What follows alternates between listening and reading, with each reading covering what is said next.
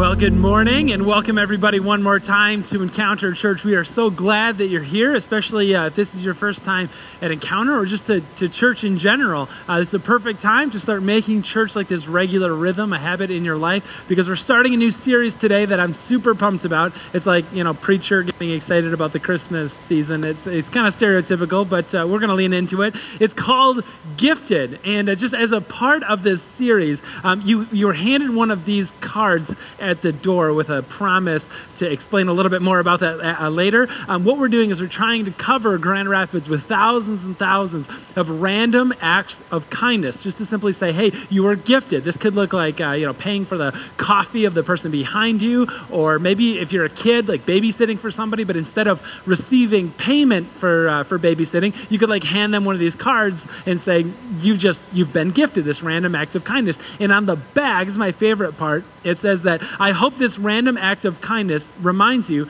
that somebody notices and cares about you. It's not because of anything you did or didn't do, it's because you matter. You have incredible value and worth. And then an invitation, share your story at encounterchurch.org slash gifted. Uh, just out of curiosity, we did this last year as well. How many of you remember, just put your hands up, do you remember doing this? Not did you participate or anything, did you just remember? A few more hands go up with that second part. You remember doing this last year. So the cool thing about this is that uh, during the Christmas Eve worship experiences, we share these stories. So make sure to come to that one because it's just going to be really, really incredible. It's powerful time of seeing what God is up to with all these stories of, of generosity and kindness that we're sharing, of gifting.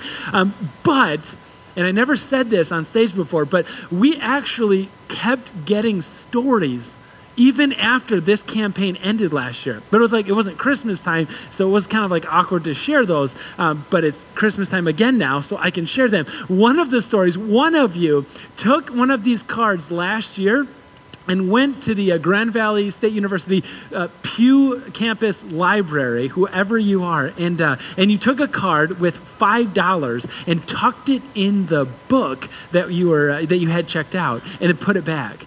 Well, somebody later on that semester checked that same book out, got the card along with a $5 bill. And I know that because they took the time to share their story, send it into the church office to say, I don't know who you people are at Encounter Church, but you've absolutely made my day. Thank you. And I'm just like, these, this is so cool. I love hearing those stories. I love the idea of gifts being able to connect some of the dots of love in, in people's lives. You see, that's what a good gift does, right?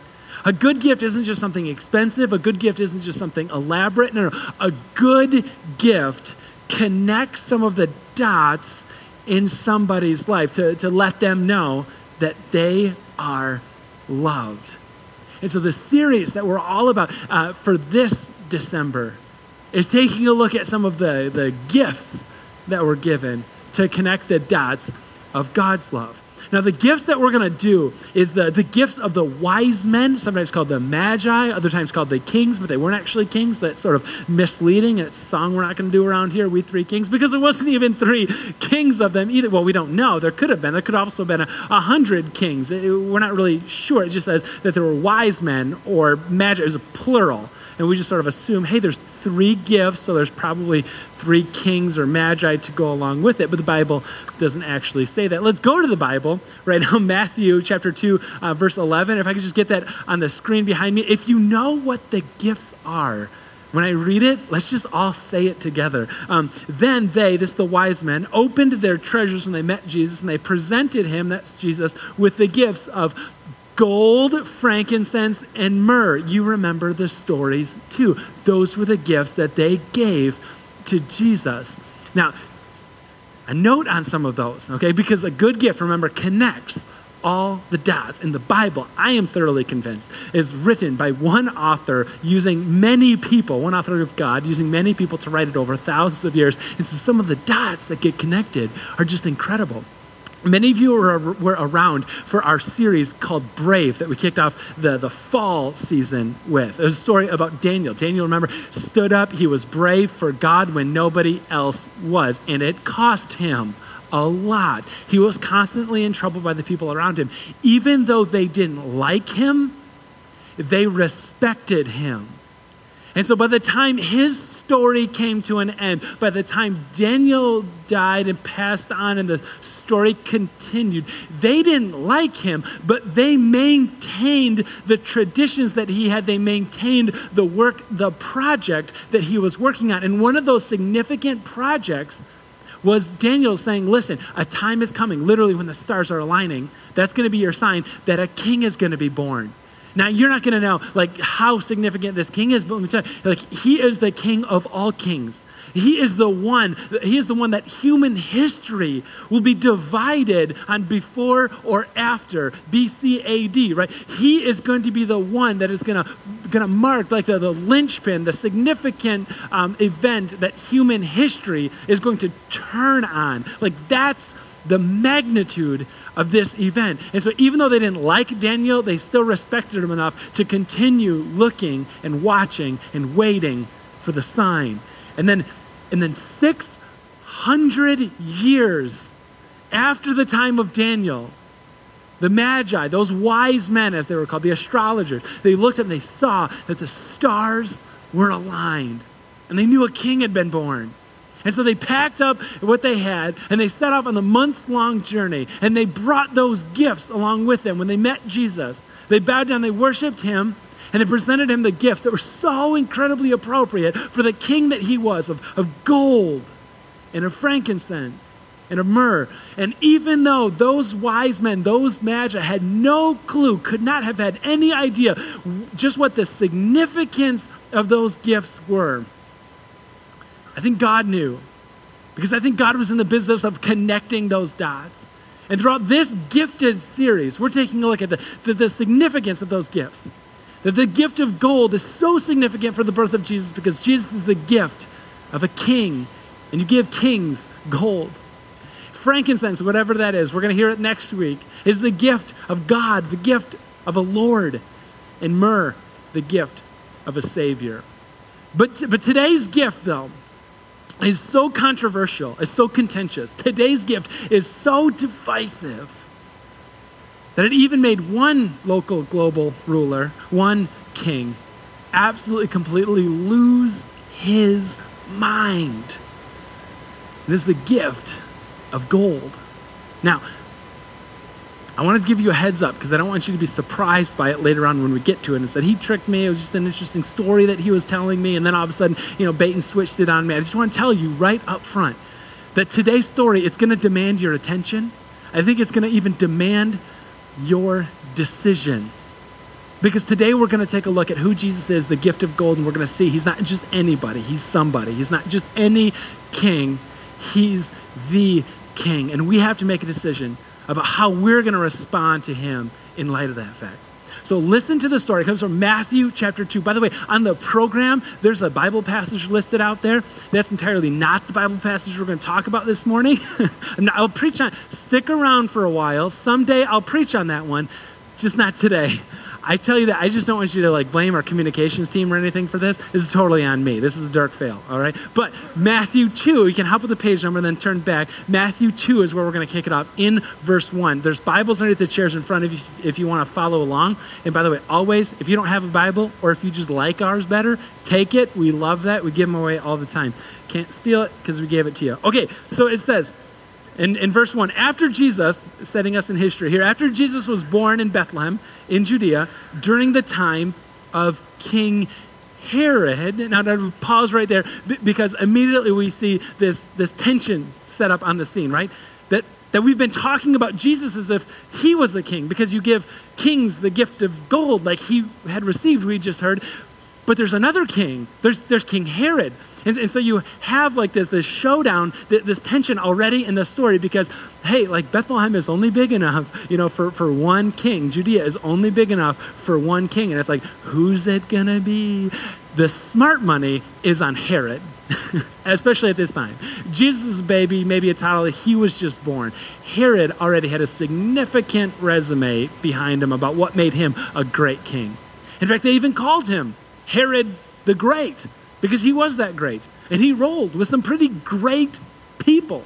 Just to give you some historical context on this, because I, I love anchoring these stories in actual human history. It's not like far away in a galaxy long, long ago in Bible land. No, no, this is like actual historical stuff and is like anchored with, with real people. Um, Herod the Great rolled with some pretty great people. One of them was Cleopatra, right? Some of you remember in like history class, Antony and Cleopatra down in Egypt. He's not too far away in modern day Israel. And, Herod strikes a deal with Cleopatra so that they can they can run as a monopoly the asphalt business primarily out of the Dead Sea, which is really like profitable because he would actually like use the asphalt and they would they would seal up ships right because they're wood and you know they like patch all the holes so that like hold waters you could say that he made a boatload of money the thank you. You're welcome. I'll be here all week. Right. You clap for that? Are you kidding? All right. Now i know my audience. It's good to know. Okay. He also teamed up with Emperor Octavian at one point, uh, the, the emperor of Rome, to, to like, he leased a, uh, a, copper mine from the island of Cyprus. I just want you to see uh, Herod the Great rolled with some pretty great people. He did some pretty great things. He stepped into Jerusalem, his capital city, and one of the things was he decided, you know what, if this is going to be my capital, this has to be, in his words, right, this has to be a city worthy of my dignity and my stature. And so he set out on all these improvements of the city, right? Where he like re- he expanded it, he rebuilt some buildings to it. In fact, he rebuilt the temple so extravagantly and elaborately that the people unofficially started calling it Herod's temple. I mean, like, oh man, a temple? Are you kidding me? But but that's like the kind of guy he was. He wanted to make sure that everybody knew he was great. He was a great builder. He was a great partner. He was a great king. He was also greatly troubled. I mean, he was, he was paranoid. He had countless sons, nephews murdered because he saw them as threats to the throne. He changed his will something like four or, or five times because he was, he was worried that somebody was, was coming after him. He had one of his wives murdered. I mean, it's such a deeply troubled individual. One historian, so like outside of the Bible, kind of like just historian, like looking at some of the, the records, the public records at the time that we have now, I looked at this and said Herod was very much the evil genius of the Judean nation. In fact, he said, went on to say that Herod was the kind of guy who would commit any crime, do anything necessary in order to maintain his rule above all else. That's Herod. That's Herod the Great that is now being set up in stark contrast to this new king, baby Jesus, that had just been born. You kind of wonder, like, how's he going to react to the news of these magi coming in town with, with what they're about to say? Let's read on in the story, and it says this. It says that the magi came from, you know, the east, right, and came to Jerusalem, the capital city, and they asked, where is the one who has been born? Oh, can you just imagine? Been born King of the Jews. I mean, like, friend, they, they must have been from out of town because you don't just go to Herod, go into the palace, right? Like, knock on the door, open it up, get a throne room. You see Herod sitting on the throne, Herod the Great, Herod the King. He's sitting on the throne where kings sit, and then asking, like, hey, um, heard there was a king. Have you met him? I mean, Herod, right? He's losing his mind at this point. So if you could, uh, just kind of with me, we're going to connect some of these dots a little bit later. You see what I'm doing here? It's just kind of like if you're the note taking kind of person, or like if you like to mark up your Bible, it's just a circle that like line King of the Jews, because we're going to come back to that. At this point, like Herod is losing his mind, right? Everybody around him knows, like, he is not going to take this well.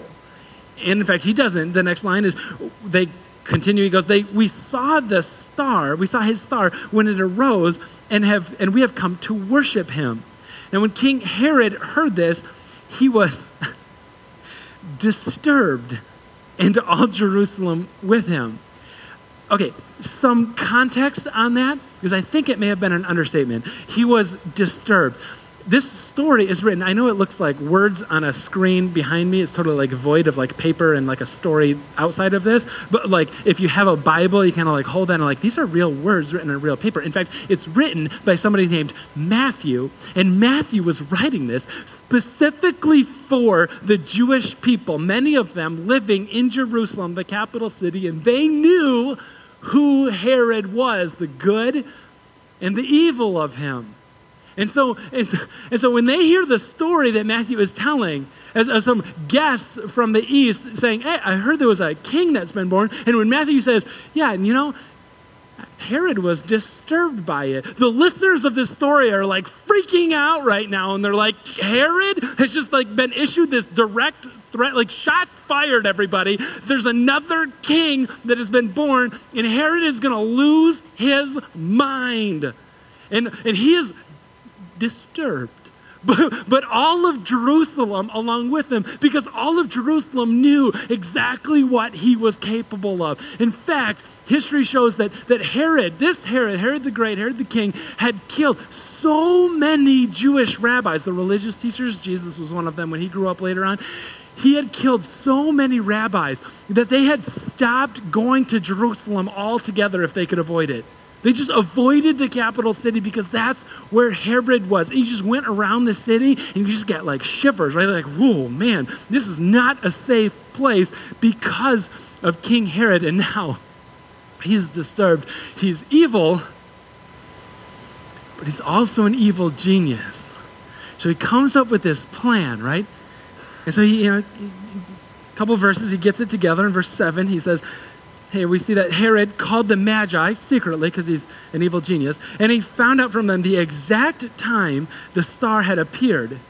And he sent them to Bethlehem, and he said, Go and search carefully for the child. As soon as you find him, report to me so that I too may go and worship him. And it's like, anybody who knows King Herod knows he's not going to go worship him. But that's just the point. They're from out of town, they don't know King Herod. Just a note on like this worship. Right? Because we have to know what Herod is, is absolutely, no matter what, not going to do. If I could be honest, most of the, most of the time, when we think about what it means to worship, what that means is that we come into church we pick out our spot. You all have spots. I know. I see you. The same spots every week. I do the same, right? This is my spot right up here, and I, and I worship right? We put the words on the screen. Uh, the band comes out to lead us in worship, and we worship. I love it so much. I come twice every single week. I'd encourage, I'd encourage you guys too. But right, like I'm here, and if you're wondering, like whose hand is that in the air, right? Like uh, in, in front all the time. That's me because this is my like worship spot. This is where God shows up to me on a week, weekend to weekend basis consistently, and I and I love that. But this time of worship isn't where worship begins. It isn't even where worship ends. But this time of worship, you could say, is a time of, or a kind of worship that, that is meant to, to like reorientate my entire life around what matters most, which is Jesus. Him glorified, Him crucified, His forgiveness, His righteousness put on me. That's that's what matters most. And so this time of worship functions as a, as a reorientation of my entire week around that central principle. Now, we tend to think that worship happens just one time, but now here we see the Magi coming up, the wise men coming up, and they're going to worship this baby Jesus with their gifts. Now, I don't think that what they mean by that is like they're going to put words on a screen or a handout or something and, and like get their like harp and lyre out and they're just going to like like worship him in that setting. No, no. I think what they have in mind is something more than that something that I know and you know now Herod is never going to do.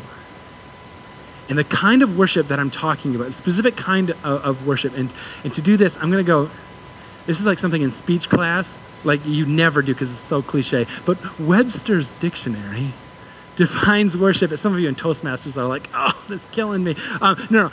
Webster's dictionary in 1829 is where we're going, so that's kind of unique, defines worship, and I love this, as um, uh, extravagant love. And the part that I appreciate most is extreme submission. Like that's the part, that's the worship that those kings or magi, wise men from the east have come. They have come to lay down their gifts of gold, frankincense, and myrrh. And here, gold, representing the king that they are meeting for the first time. And here they are going to lay down not only their gifts, but also themselves and submitting themselves to extreme submission to this, the baby king. And that is something that Herod just cannot and will not wrap his mind around. In fact, he doesn't. In fact, in the next few lines in verse 13, when they had gone, that's the wise men, the magi, when they had gone, an angel of the Lord appeared to Joseph in a dream. Get up, he said. Take the child and his mother and escape to Egypt. Stay there until I tell you, for Herod is going to search for the child and kill him. And he did. It's been uh, come to recognize in history as, as the, the night of the massacre of the innocents. And Herod went to the, the village of Bethlehem. It's about five miles from Jerusalem, the capital city, and he knocked on every single door and he found every single kid looking for Jesus. Keep in mind, Bethlehem is a small town, teeny little village. There are more, almost certainly more people in the room today than the entire village of Bethlehem at the time. Like the soldiers came around. They found every single kid looking for Jesus, but he was an evil genius. He never saw coming the fact that an angel would come and, and warn Joseph, Jesus is, I don't know, it's like stepdad or something. I'm not sure what the definition is on that one, but, but like warn his parents to, to flee, to get out out of there, right? To, to go to Egypt, settle in the city of Alexandria, where there was a huge uh, Jewish expatriate uh, community living there. All of them, by the way, were fleeing Herod the Great, Herod the evil genius, Herod uh, the king be, because he, he was like clamping down on all of this. So they, they fled out of there. And, and by the way, if you have like this special heart or this special like nudging inside of you to care uh, for people's displaced, for people's uh, living as refugees in, in foreign lands, like we've partnered up with Bethany Christian Services to, to resettle refugees here in, in West Michigan. It's been an awesome journey for that one. But but like if you have like you should kind of like resonate with this story, right? That's why your heart maybe does that because our, our God and our King was a refugee, a displaced person himself, waiting out the time until Herod died and they could move back. And this time, when they moved back, they moved back to the place that is so far from the political life. They, they moved back not to Jerusalem or even Bethlehem, they moved back to the, the country bumpkin town of Nazareth, of all places. And it's there that Jesus grows up. You know, I don't think they talked much about Jesus, the king, in his growing up years, at least not in front of them, but Jesus grew up. And he started studying what we know as the Old Testament, the law, the Torah, they called it. And he started becoming an expert in it. He started being recognized as an expert in it. He started making day trips to Jerusalem. Remember, it's not that far away. And so he'd go to Jerusalem and he would impress the leaders in the temple, and then he'd go back again, and then he'd go back, and then he'd come home again. And pretty soon he himself was recognized as one of those religious leaders, as one of those, those rabbis. And he brought a message that was so radical that was so world changing, that, that was so that, that was so epitomizing of the of the events surrounding his birth that the, that the leadership at the time hated him for it because they were, they were hell bent on, on maintaining power and control no matter what, not unlike Herod the Great, Herod the King. And they ended up killing him for it. Now, some of you recognize the story. They took the thorn, they took the thorns, thorn uh, branches, and they, and they, twisted it into uh, into a crown, and, and, they put purple on him, and they dug the thorns into his brow until he bled, and then they mocked him. They mocked him as the king, right? And, and if we could continue just uh, connecting the dots, when they strung him up on a, on a cross and nailed him there to die, for all of the little terrible Herods of the world, like each one of us, when they when they put him there, it was Herod. It wasn't Herod the Great. It was his son, Herod Antipas, Herod the Tetrarch, who had a sign made that wrote "King of the Jews" above his head.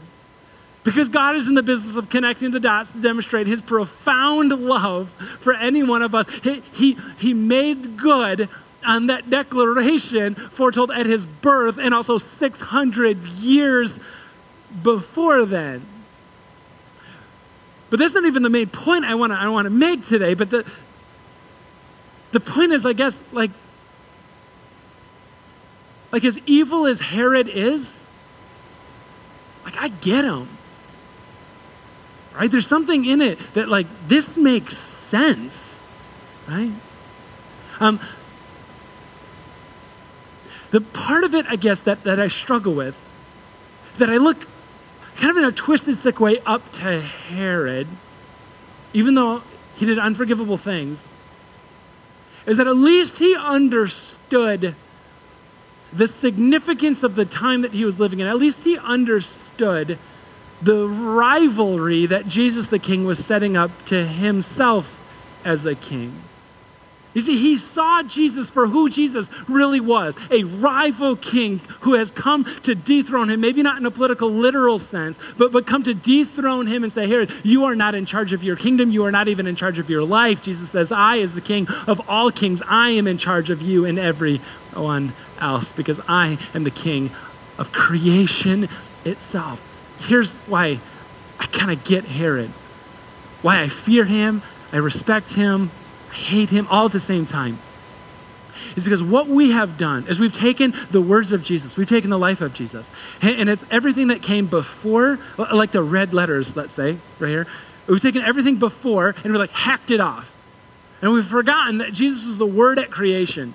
We've forgotten that Jesus was the one who by whom all things were made that has been made and that he is the one in him all things hold together. And we've like like cut that off in the beginning. And then we've taken everything after those red letters of jesus. We, have taken everything after especially on into the, the book of revelation how it ends. And when we see that jesus has come back on the clouds the same way that he left in the first place he comes back and he sits on a throne of not just heaven but now heaven and earth and every square inch of this creation that he has made he is now reigning and ruling over but we've, we've like lost that.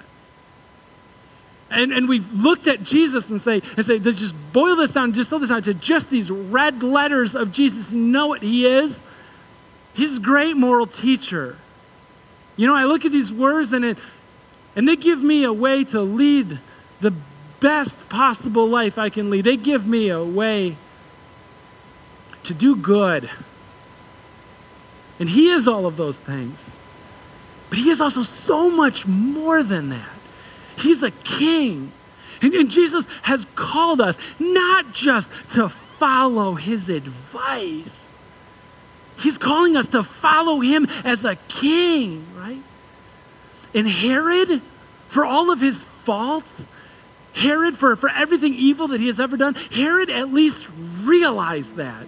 And he didn't try to pretend that Jesus was anything other than a king. And Herod knew what it meant to have a king and to be a king.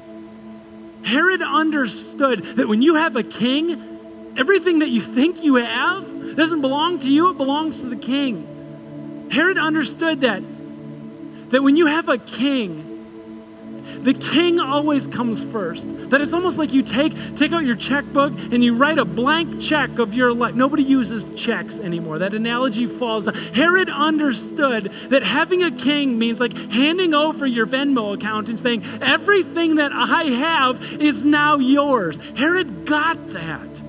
Herod understood that, that having a king means that the king comes first. The king comes above career. The king comes above finances. The king comes above family, even kids. The king always comes first. And Herod at least saw it and hated him for it. But at least he didn't try to pretend that Jesus was something that he was not, simply a good teacher. And so the decision that I think all of this forces is that Jesus said that he's the king, the sign declared both at his birth and at his death. And so it's on each one of us to, to respond and to ask, like, do you recognize him as the king of your life, as sitting on the throne of your heart, that everything you have is now his? Are you going to fall into line with that? Are you going to pretend that he's someone that he said he's not? Or are you going to hate him for it? That you have an opportunity to respond like Herod and try to dethrone him as intensely as you possibly can, or like the Magi, When they saw the star that they've been waiting for for 600 years, they pack up the gifts, they pack up their stuff, they travel for months simply to come and lay it down before Him in an exercise of extreme submission. Now, before you answer of, of in your own mind of, of which of these sides you're going to take, loathe him or love him, Herod or the Magi, I encourage you to just Think about what happens in the story afterwards. But you know, Herod, he doesn't go away. He wanted so badly to be remembered. He wanted so badly for a legacy to remain, and he got his wish. We're still talking about him thousands of years after his death.